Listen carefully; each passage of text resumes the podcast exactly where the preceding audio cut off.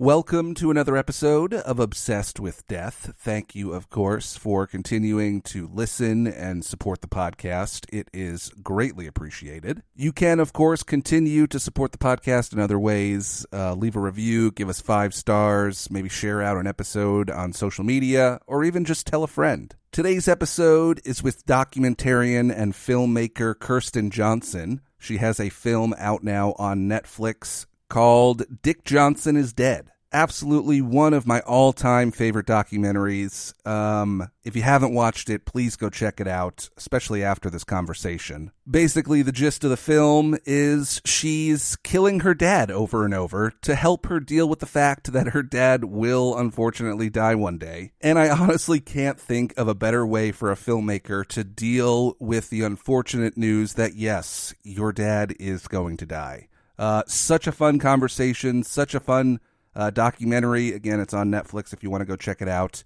Um, I hope you enjoy this conversation. And again, thank you for listening to Obsessed with Death.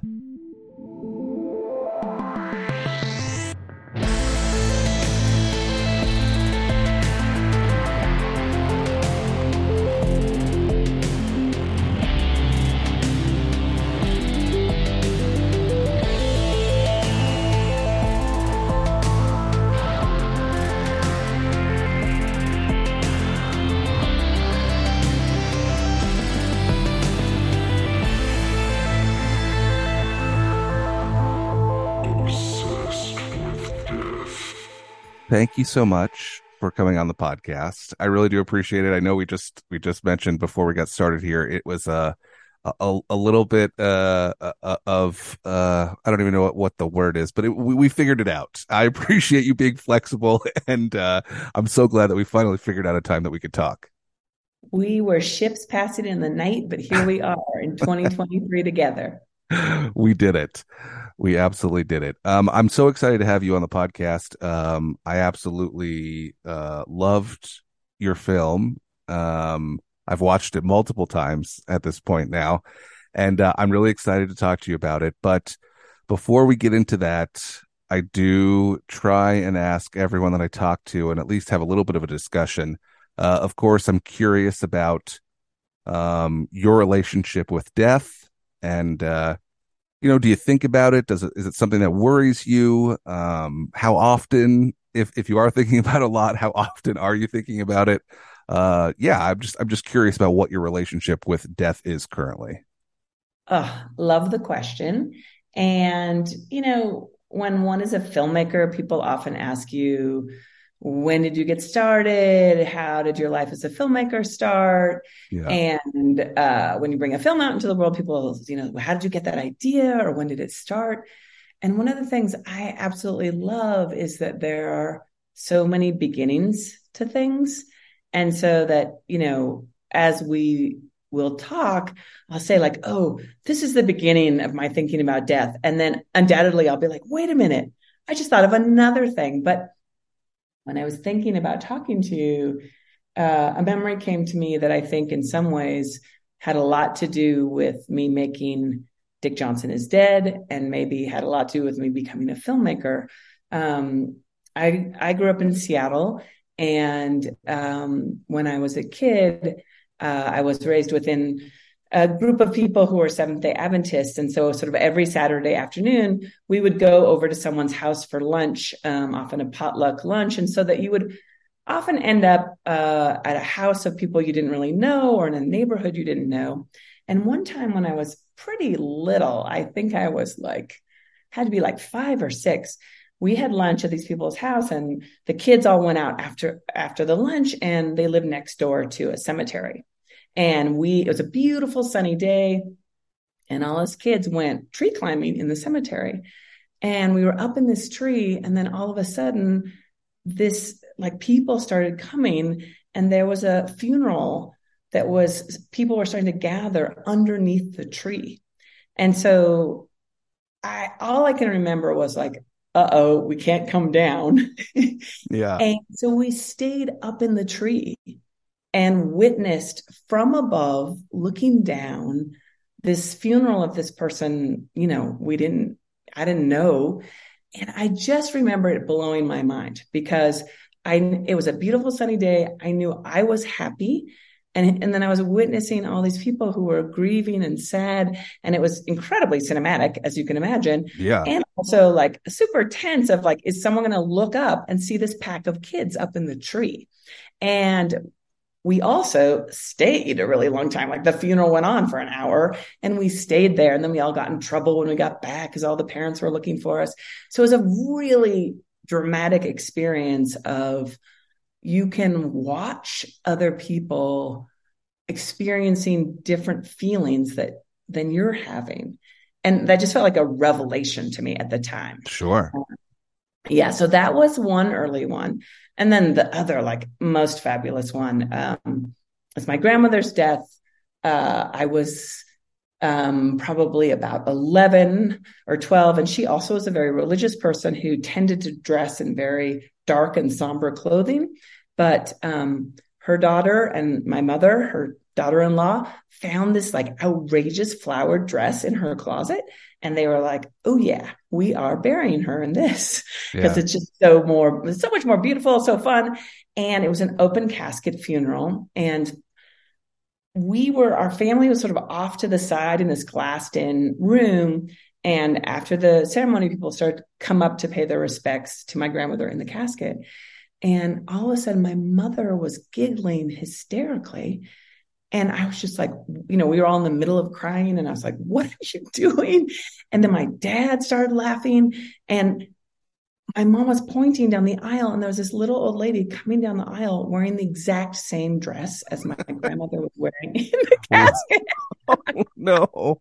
And she took forever. That. She had a cane. She was walking really slowly. And so, and because my family was in this glassed in space where no one could hear us, we were all just like beside ourselves, losing it laughing yeah. as this woman came slowly down the aisle.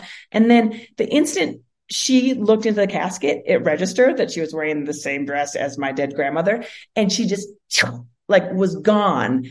and we never found her again. She didn't come to the reception. We have no idea why she really beautiful dress to the funeral, why my grandmother had the dress. It just remains a mystery to this day. So if anyone listening knows why my grandmother wore that dress, uh, please let me know. That is, I love that. I love that right? so much. Yeah. Uh, it, I just, just going back really quick too, I love the idea that there's just like children playing in a in a cemetery. Do you remember like even like thinking um in, in that moment like was that did that just feel normal? Did did it register that you were like playing oh, no, in a cemetery? It, it, it, didn't like it didn't register until the funeral came. Like yeah. it was because it was just like you know sunny days aren't that common in Seattle, so we were sure. like it's a sunny yeah. day out here. Um, but what did happen then, which I think is really interesting, is that I became sort of obsessed with cemeteries, and I yeah. would often um, on Saturday afternoons when we were coming from from church, I would say, "Dad, can we drive through a cemetery?" Really? Yeah. And I mean, this is just also like hilarious. Like, of course, I would end up making Johnson is dead right later in my life. But so, and my father, you know, was a psychiatrist, uh, as you learn in the movie, and yeah. just you know, absolutely someone who affirmed me in every way. So he, yeah. you know, if I I asked like, can we drive through a cemetery? He'd be like, sure. Yeah. And oftentimes it would just be we would just drive through it. We wouldn't even stop and get out. Yeah. Um, but that was that felt like a fun thing for me to do in my early childhood. I'm always so curious about the kids who like your friend who grow up next to the cemetery Amen. Um, I just think that that just immediately I I would assume has to change your per or like be a become a part of your personality in some way. Uh, I also love the idea of somebody going to purchase a home and and being comfortable purchasing a home that's next to a cemetery. Yeah, isn't that you know? true? Yeah, isn't that true? I, yeah. And then you know, in Seattle, lots of the cemeteries are gorgeous parks, right? Filled yeah. with big, beautiful trees and the lawns. And, and it, you know, it's interesting. Some people feel like this sense of peacefulness uh, in proximity to cemeteries. I certainly, when I moved to New York. Um, the cemetery that you see driving um, towards the city on the LIE, um, it's like, wow, it's like the New York cemetery, like yeah. the most packed cemetery, and it's in the foreground of the city. And when I first saw that, I was just like, oh, this is the cemetery New York deserves, right? So, yeah. sort of, yeah. So I, I sort of love that, like to each place its cemetery. Yeah, the the Greenwood Cemetery in Brooklyn. I'm not sure if if you've been there before. It was a. I mean, it's. I have a top five cemetery list, and it's it's number one for sure. I mean, it's just incredibly beautiful and like well, genuinely enjoyable to like visit and just sort of walk around. Well, there were so many, um, you know, there's so much terribleness associated with the pandemic. Uh, my private like loss, which is infinitesimal, was that uh, Dick Johnson is Dead was going to show uh, in an outdoor on an outdoor screen at the Greenwood Cemetery in 2020. Oh, my Rooftop God. Films was going to do this screening, and you know, it was just like, is that a dream come true or what? Oh my, yeah. So that dream has not come true yet, but I believe someday. Why are we not doing? We should still. You should do that still. Absolutely. I don't think there, there, there's a any, there's a better. I mean, obviously, yes, like with like planning it with the release of the movie would have been incredible, and that's unfortunate. But please make that still happen. I will oh, be there in I, a second. I, oh well, to, it would be wonderful to meet you in person and be there. And I also like I love this sort of notion that you can keep getting to know people after they're dead, yeah. and so that the thought of sort of identifying some of the people who are buried in Greenwood Cemetery and imagining that they're part of the audience of watching Dick yeah. Johnson dead and sort of learning about who those people are was so enticing to me. Um, yeah. So yeah, I hope it comes true. What a yeah, what a what an incredible and fun way to think about it. Um, I love that. I hope that happens. I really, really do. Um, you mentioned uh, while you were speaking about your father and how he would just be, you know, so open to the fact that uh you you requesting to drive through a cemetery and he just does it. You mentioned how he just he really he really did and you see this in the film and you know you speak on it and obviously you mentioned it now but it's like he really did seem like you had obviously an incredible relationship the two of you have a great relationship and um he really did sort of just embrace and let you you know he supported obviously you know the littlest thing like hey let me let me uh you know drive you through a, a cemetery um do you think that that i would assume but i'm curious that like very close relationship do you think that that made it a little bit easier to make the sort of film that you made well you know i give my father so much credit for the fact the film exists yeah. because you know anytime anybody uh, lets you film with them, they're these sort of these high stakes. It's it's their life, right? Yeah, and yeah. their life that's going to be put on the screen, and there needs to be trust. But you know, in this case, I'm asking my dad, like, can we make fun of your death? And then, you know, when I first had the idea for the film, I I did not consciously realize that my father was starting to show signs of dementia because I think I was in such denial. I really did not want that to happen, specifically because I did not want to lose him in, in that way, but also because I had been through, we had been through that with my mother. Um, and so I just didn't see it. But finally, when we started making the film, it was right there in front of us and very obvious. And my father was self aware, which is, you know, that doesn't happen for everybody who starts to show symptoms of dementia. They don't always have self awareness. My mother didn't. So for my dad to say, like, I trust you and we can like take my life and and make something new of it. um, I just like I kind of can't believe he let me make the movie. Yeah. Um, and his only condition was like, please, it's got to be funny.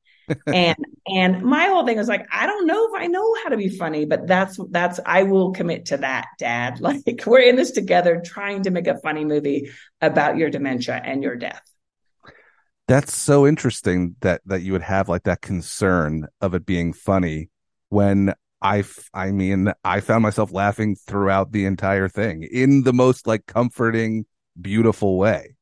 Uh, I'm so glad and it was so powerful having that as a goal. Yeah. Like as we made the film together. I mean one of the deep wishes for me was that I could sort of um, bottle the perfume of my father. Yeah. Uh, you know, and um, for myself and for him and for people in our family, but also as time went on, the wonderful collaborators I was working with were saying to me, like, it's about your relationship with him and people seeing that, that thing, which, you know, I wasn't aware of at first. I was just sort of doing it out of desperate need of like, no, I don't want to lose my dad. So I mean, yeah, is that is was that really just sort of the inspiration for the film? Was just like finding a way to encapsulate your father forever and also do the thing you love to do, and then obviously, you know, you know, try and find some success with with the product. Yeah, I'm going to put it in pretty stark terms: desperate need. Yeah, I made the film out of desperate need. Like I I can't even tell you how much I didn't want my dad to have dementia and that I don't want him to die. I'm like, no, like I could yeah. just scream like, no, for a really long time. Yeah. And having gone through what we went through with my mom, and, you know, here I am a documentary camera person. I've traveled all over the world. I've filmed thousands of hours of footage of other people. And because my mom, you know, came from an era and was a person who thought about um, how she wanted to present herself in the world. She didn't want to be, be filmed ever. And so I just have these like tiny scraps of her, as I mentioned in the film, that I filmed of her after she had dementia. So I have like no evidence of my mother, of this fantastic woman. Yeah. And and the Alzheimer's does like for the people around the person who has the disease, you you stop being able to remember who the person was because the present is so expanded, like you're in the super present, ever present. Yeah. And so I didn't want the same thing to happen with my relationship to my dad, with my memory of my dad. I was just like, oh, let me hold on to like a little bit of him, you know? So that was the desperate need. Um, and frankly, I had felt really freed by the film that I made before called Cameraperson because it was a film that everyone was skeptical of while I was making it. And people were like, ah, it's too much. People aren't going to get it. No one's going to be interested in it. And then that turned out to not be true. Um, and I got a lot of love and praise for it. And so I thought, you know, this film can be a failure. It's okay if it's a failure. I'm going to take this risk, but I'm I'm going to do it on the terms that my dad and I can live with and die with. Um, yeah. yeah. So it gave and, me a lot of freedom. Yeah. And I feel like that um, would only help, I guess, right? Build and like create the product that you're looking for. Um, is to have obviously with films in the past been told one thing and then obviously something else completely happens. Um, oh, I, of course that could not happen every time, but it feels like there's like that's like a, a little bit of like secret to success right there. Yeah. And it's all, I mean, I think you're so, I mean, it's like the secrets to success is like truly committing to process, right? Yeah. And, and saying, I will enjoy this process with my collaborators. I'm going for it. And, you know, when I was first pitching the film, the idea was, um, my dad's going to die over and over. We're going to kill my dad over and over in, you know, quotes yeah. until he really dies for real. Okay. And I imagined that's what I was going to do. And um, then at a certain point when we were filming, it became really clear my dad can't go on. The dementia is preventing him from having the agency he needs in this. Yeah. And we need to stop. And I sort of realized, like, oh, this may kill me trying to make this film with him forever. And, you know, spoiler alert, my dad's still alive. My dad is still alive. My dad is 90 now. Wow. And, you know, I, I would still be making the film with him. and I'm glad I'm not. Yeah. You know? Yeah. Um, because we did capture like the him who had agency and we we also, you know, give the inklings of what it feels like to be losing agency. Yeah, it felt like you, that was like this. You picked like the perfect moment, right? Like he was moving to New York with you. He's leaving his his home that I had imagined he he had lived in for a very long time. I'm not sure if you you must have. That's lived right. There. That's right. Yeah, Yeah. I moved there when I was two, but yeah, we'd been in Yeah. the house for 50 years exactly. Yeah. So I mean, it's like you really couldn't have picked a better point in time, I think, to do it. Well, I I didn't realize it at the time. Yeah. You know, I didn't realize what a narrow window I had. It seems like that's like a theme to this entire film. is like I didn't even know. It just it just it just it just Well, you know, which is which is fantastic. It's the and and proof that like if you have a good idea, like it's like things are gonna fall into place and and it's gonna work you out. You know this better than me because you've spent so much time talking about death. It's like nobody ever sees it coming. Yeah. Even if you like, even if you're dying of a terminal disease and you know it's coming, it manifests in some really unexpected way at some unexpected moment. Yeah. And, you know, that became sort of um, my mantra in thinking about how we filmed and the approach to filming. But to say that, you know, documentary is um, we're filming in real time things that are observable. Um, but also things that are not observable, like what's going on inside your head right now. Yeah. I, I, I can see your face, but I don't know what's going on inside your head. Um, but then we have to imagine, like fiction filmmaking is imagining um, what exists. And certainly the moment of death is something that all of us can only imagine. Yeah. And right, this edge between life and what we can observe and know, uh, and death is like this really amazing portal Yeah. between the known and the unknown, right? Yeah. And and across the board, all humans are in the same boat. Um, one of the things that I did as part of the process of making Dick Johnson is dead, and I will ask you now, how do you want to die, um, Robert? oh man. Um, you know, it's interesting. I've thought about everything that comes after I die. I don't I, I haven't thought a ton about how I want to. I This think chance.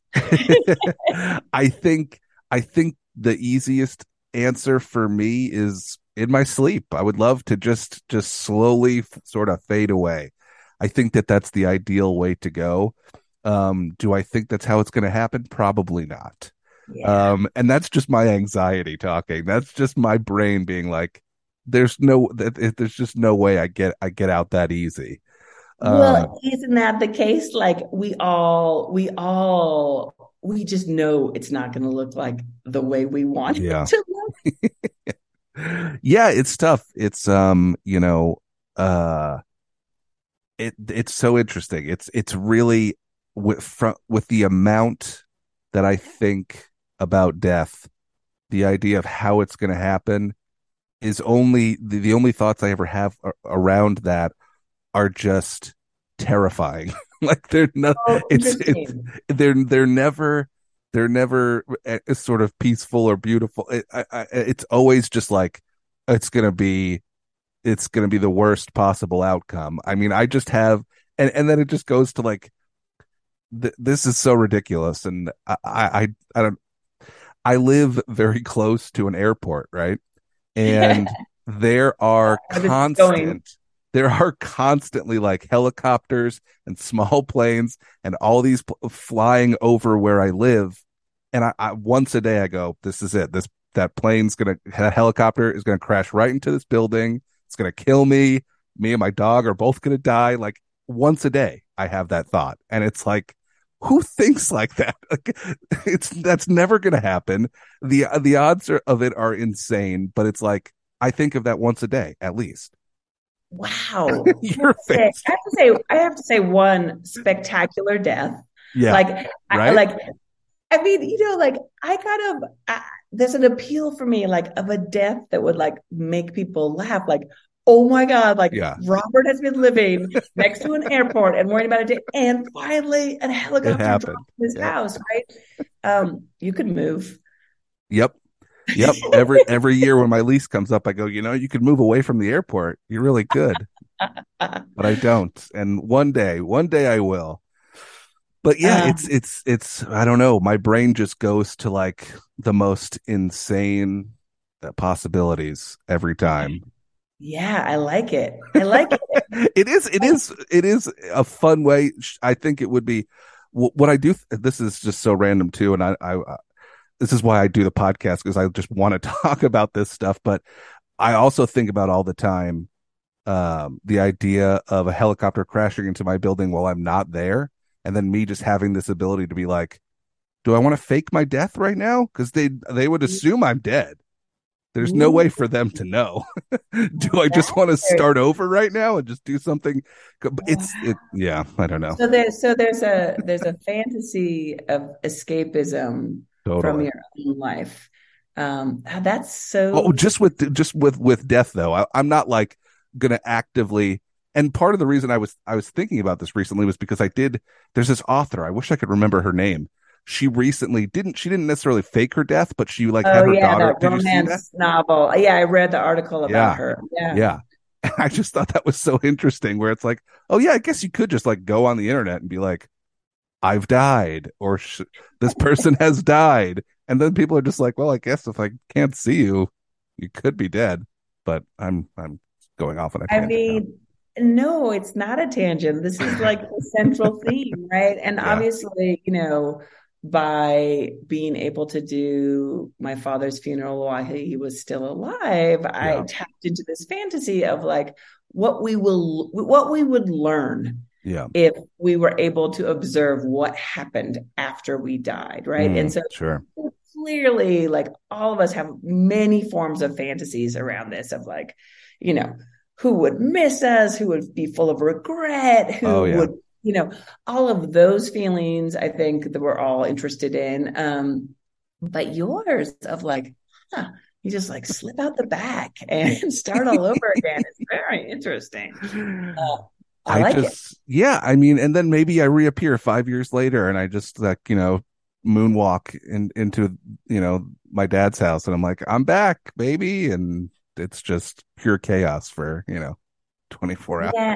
There's something you're up to something you're figuring out something I think And- it's it's just my brain just it's just it's just on a rotation of just death scenarios and and what I would do. I think.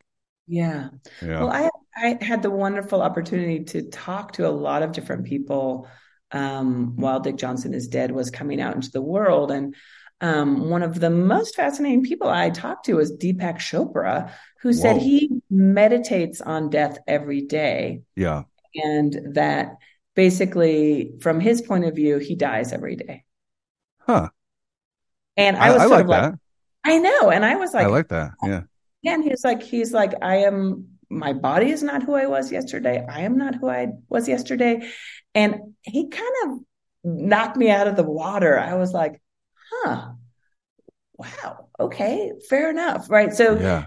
In some ways, his thinking offers you that fantasy. Is like, you, you, you already died yesterday. Yeah. Yep. Yesterday was you know the helicopter crash. The other Yeah. day, you know, I, I if I'm walking down the street, all I do is have constant visions of the car behind me swerving and hitting me, and me just spinning through the air. I, I have that one constantly. Hmm, Uh, but hmm. yeah, it, it's um, it's we'll just call it my own form of of death meditation. There you go. You know, I it's think that's clearly good way to what I'm about doing it. is extremely healthy. Yeah. And what is Yeah. really extremely healthy about what you're doing is you're creating relationships out of death, right? Like you're creating this network and web of people who are similarly engaged as you are with this, you know, this like these questions, this humor, this passion around like, what is this that all humans have to face? Yeah, I mean, I was I I had I had a friend in town over the weekend, and uh he listens to the podcast, and I went to go see him and and see his his parents, who I grew up with, who I love, who I haven't seen in years and years and years. and we're sitting together talking and he brings up the podcast and just asking me how it's going and and how things are and I mention it and then his his his mom walks into the room and I get like a little quiet and weird about it where I'm just like okay we could talk about she doesn't need to know I do a podcast about death like we could talk about something else. And sure enough we she hears what we're talking about she asks I tell her and she had stories and questions and we talked about death for like two hours. And i was just like i would have never expected you to have any interest in this let alone want to talk about it for this long she's like writing down books for me to read like it just became this incredible conversation with somebody who i absolutely love and was so excited to see but would never expect that uh, only because part of the reason i started this podcast was because i did want to talk about it and a lot of people didn't want to talk about it i would bring up these conversations with friends and they'd be like I'm trying to have like a beer and like relax. Like I don't want to think about dying right now, and rightfully so. But it is, yeah, it, it's great that it's so fun to be able to meet people, you know, like you that that are so excited and willing to talk about it. And it does help me so much, um, you know, just with the anxiety that I have with it and and just the the fascination of it. It's yeah, I can't imagine.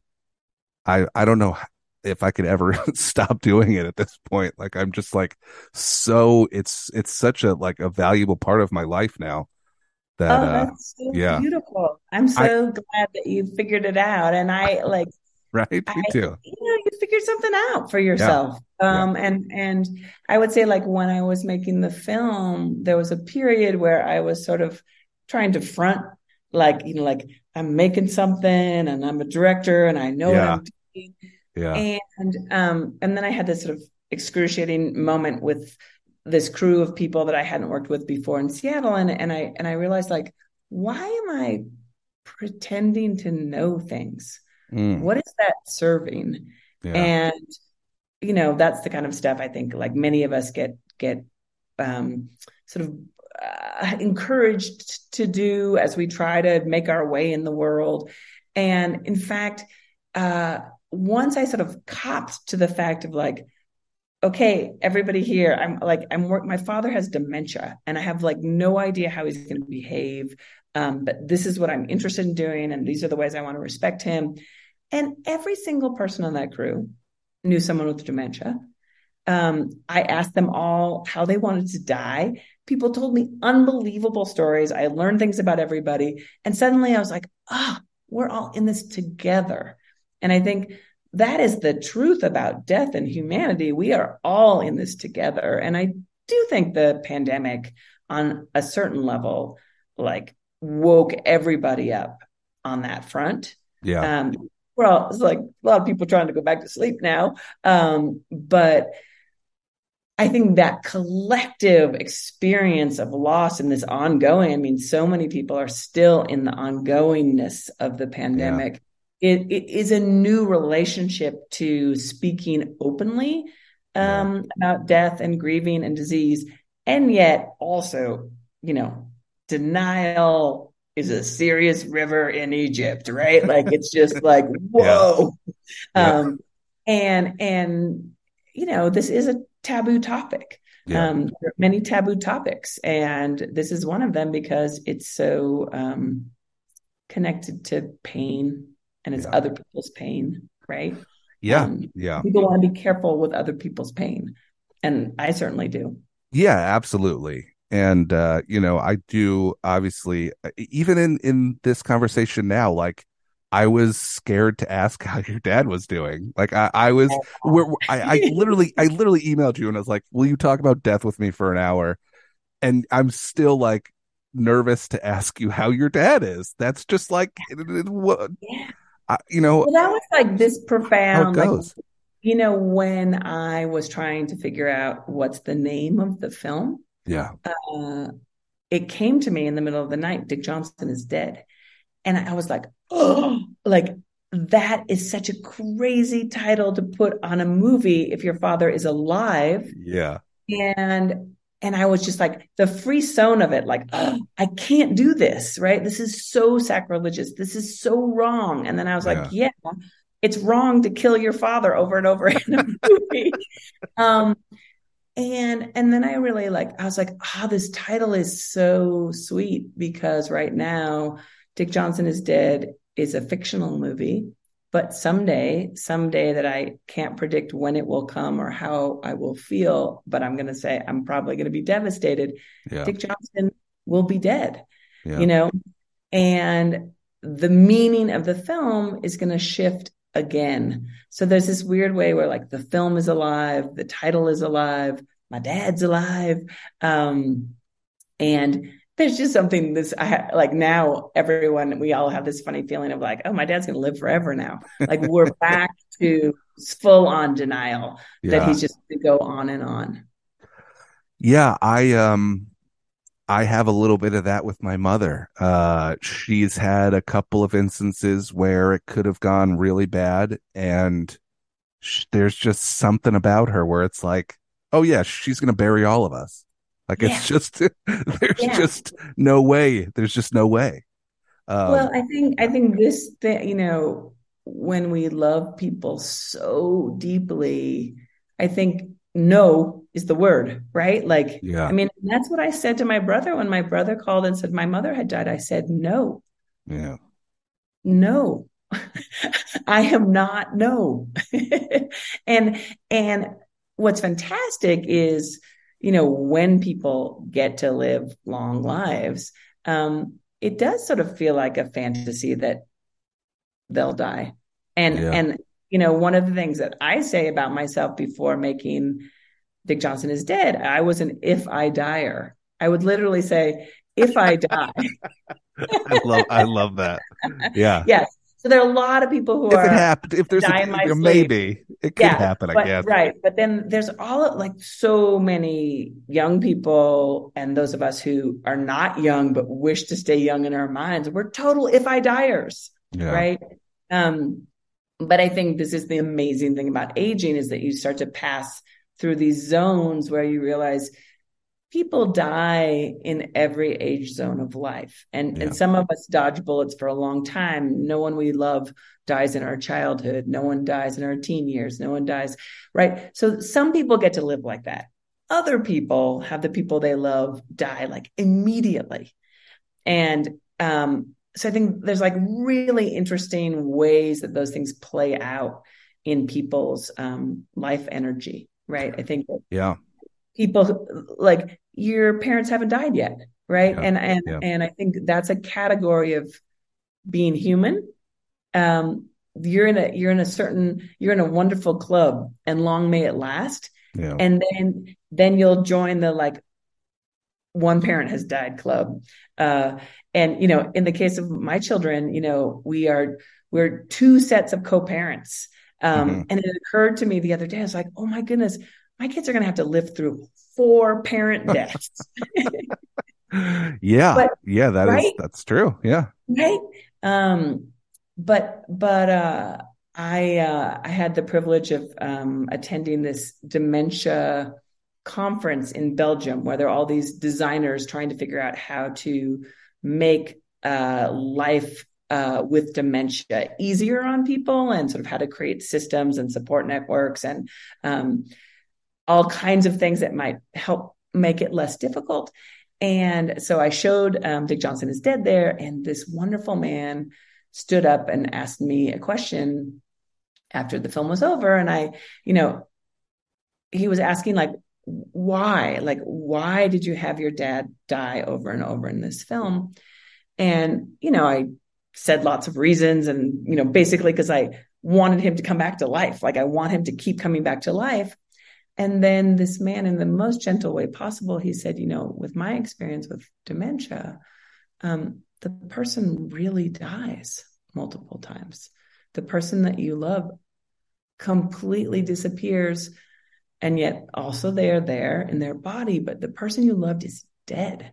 Yeah. And that hit me like a ton of bricks. I was like, oh, I think my dad, I mean, suddenly I was like, oh, yeah, I could think of three very concrete moments um, where it felt like my dad died yeah. on the same level of the level of grief I had when my mom died.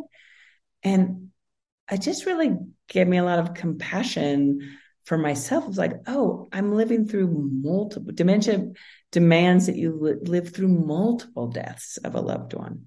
Um, yeah, yeah. I mean, that is heartbreaking, right? It's like to to to to to be constantly reliving that is is got to be the most difficult thing that you have to deal with in your life. Yeah, you know, I mean, it is powerful. I Yeah. will give you like it is powerful. Um, and you know, I think of all these like incredible people who've managed to translate the power of living through the death of a loved one, like you know, Elizabeth Alexander's incredible book about the death of her husband, uh, Joan Didion's incredible book about the death of her husband, right? Brodkey's incredible book about dying. Like there have been people who've been able to articulate this experience, and yeah, it is solid as a rock. Yeah. Um, but in the case of dementia, what's so extraordinary, brutal, transcendent is the person's dead, but they're still there. Yeah. So there, so it is. So there is some way that it, it's like it's death and not death, right? And sure. yeah, well, you still and you still get to see that smile that your dad has, which is like oh my and it's so right? contagious. And it's so, I mean, he's still so happy when he gets chocolate, you know, like Yeah. so happy. Um, and so I treasure that. And I also like marvel at the stamina it demands of all of us to experience this prolonged grieving while the person is present. Um, you know, but so, so, you know, it's just like these questions of like sudden death, like death that goes on forever, multiple deaths of dementia. Like, what do you want? Well, guess what? Like, most of us don't get to choose. Sure. Yeah. Right.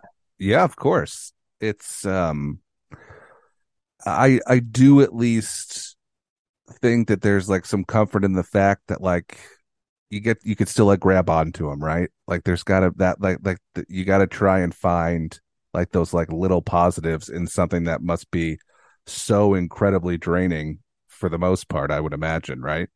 Yeah. Um well, and that's, no it's just it's yeah it's I, i'm just like uh, part of these these conversations and and when i you know and this is obviously something i i haven't really had a a, a, a, an, an in-depth conversation about or really have thought about to this extent and it is so interesting and terrifying and beautiful and um it, it's it, i try my brain goes to all right well the, but like what's the, there's got to be so, what's the positive right? Like how are we going to not make this completely destroy us? Um because that's either my brain either goes one way or the other where it's like mm, this is terrifying and now i'm just gonna this is just a new thing i'm going to fear for as long as i i possibly can fear it. Mm. um do you feel like there's like a thing? Is there something that stands out? Is there one thing that you could look at it and be like well i do appreciate this or this does help or this is what keeps it you know easier to manage Oh, absolutely. I mean, I I do believe that different people's brains function in different ways. Sure. So like all respect to your brain and the anxiety that you live with and like this like you know that you swing from one spectrum to another with it. yeah But one of the things that making movies has um, given me, I would say, is the experience, kind of like what I described to you of watching the funeral from the tree when I was a little kid, is like you can hold um, radically different emotion experience simultaneously. And so I would say absolutely um, my mother's dementia, my father's dementia, brutal. Yeah. Brutal. Like we use that word all the time. It's it's brutal a great it's a great word absolutely loving, tender, hilarious, unexpected, surprising, full of physical touch, full of awareness of how much I value this person. Like all of those things happening yeah simultaneously. And sometimes, you know, it just hits you like a ton of bricks and you sob and you're exhausted. And other times it's just like, it's absurd. It is ridiculous. It is hilarious. And how much I love this person is going to give me a heart attack. Right. and yeah. so that range of feeling, I'm really into that, which is part of yeah. what I tried to construct in the film. It's like, I want you to laugh and cry. Like, I want this to hurt and feel good. Yeah. I want, you know, and because I think uh, that's what this life is. And it's that relentlessly yeah. Um, and there is enough like injustice, pain, suffering, um, horror in the world to make us depressed all the time. And then look at all these people who fight for better things. Look at all these people who help us make how to, you know, make us laugh. And so it's just like range. How do we build range into our lives and into our relationships in the world, right? And into the things that we make. And I think you're doing that with this podcast is like you're you're allowing this space of like, let's go there. Also, let's be light about it. Also, let me let me reveal like my anxiety. Like yeah. I'm gonna laugh. Like I see planes from where I am, and I'm gonna laugh when I see them now. So I'll be like, "Oh my god, Robert thinks that's going into his house." uh yes, I love that.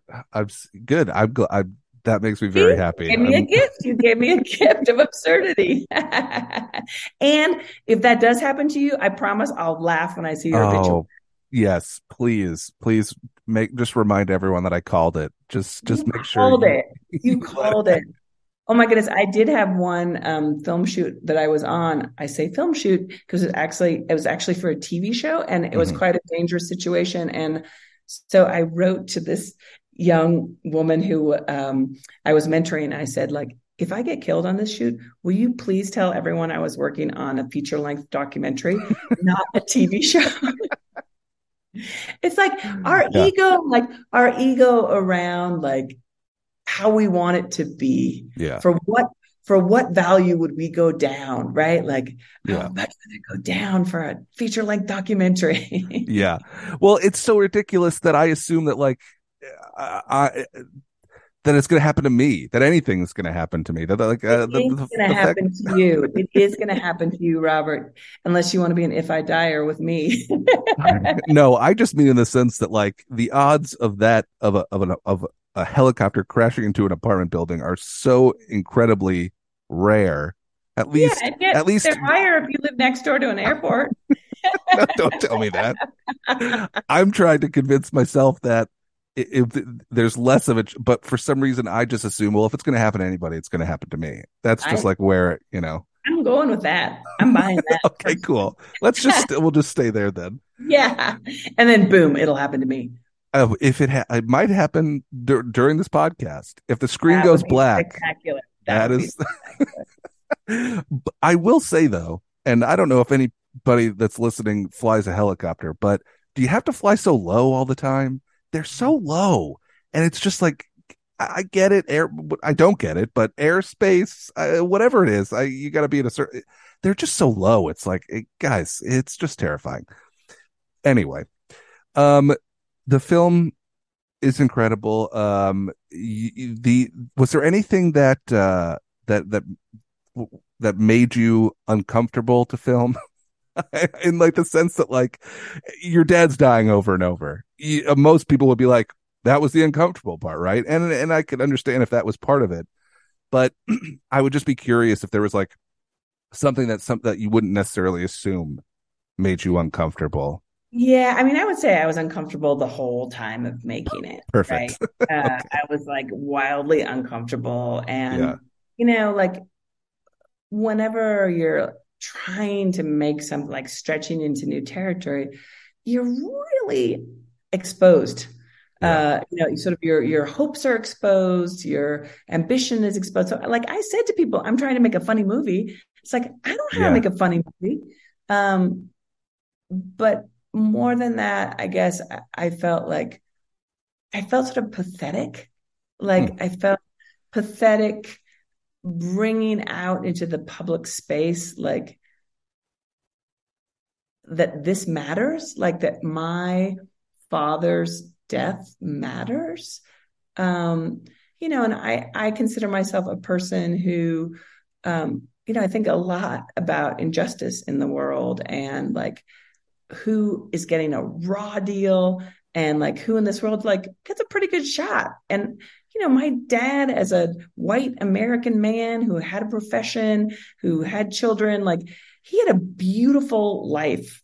Um, very, he was very, uh, uh, he worked hard. He was a decent person, but like he had a he had a lot he was given the chance by the systems of society to thrive that is not true with everyone yeah. and so so i had this like sense of like oh oh my god like oh the privilege of white american people who think like their dad dying at 87 matters like i, I was sort of I, I was ashamed hmm.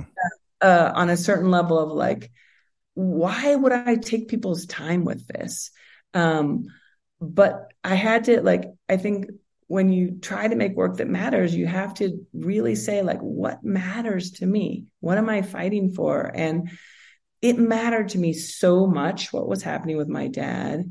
Um, and and I thought, okay, like like you, it's like I understand, like people don't want to talk about this stuff. And my dad, as a psychiatrist, allowed me to think and talk about things that are hard to talk about.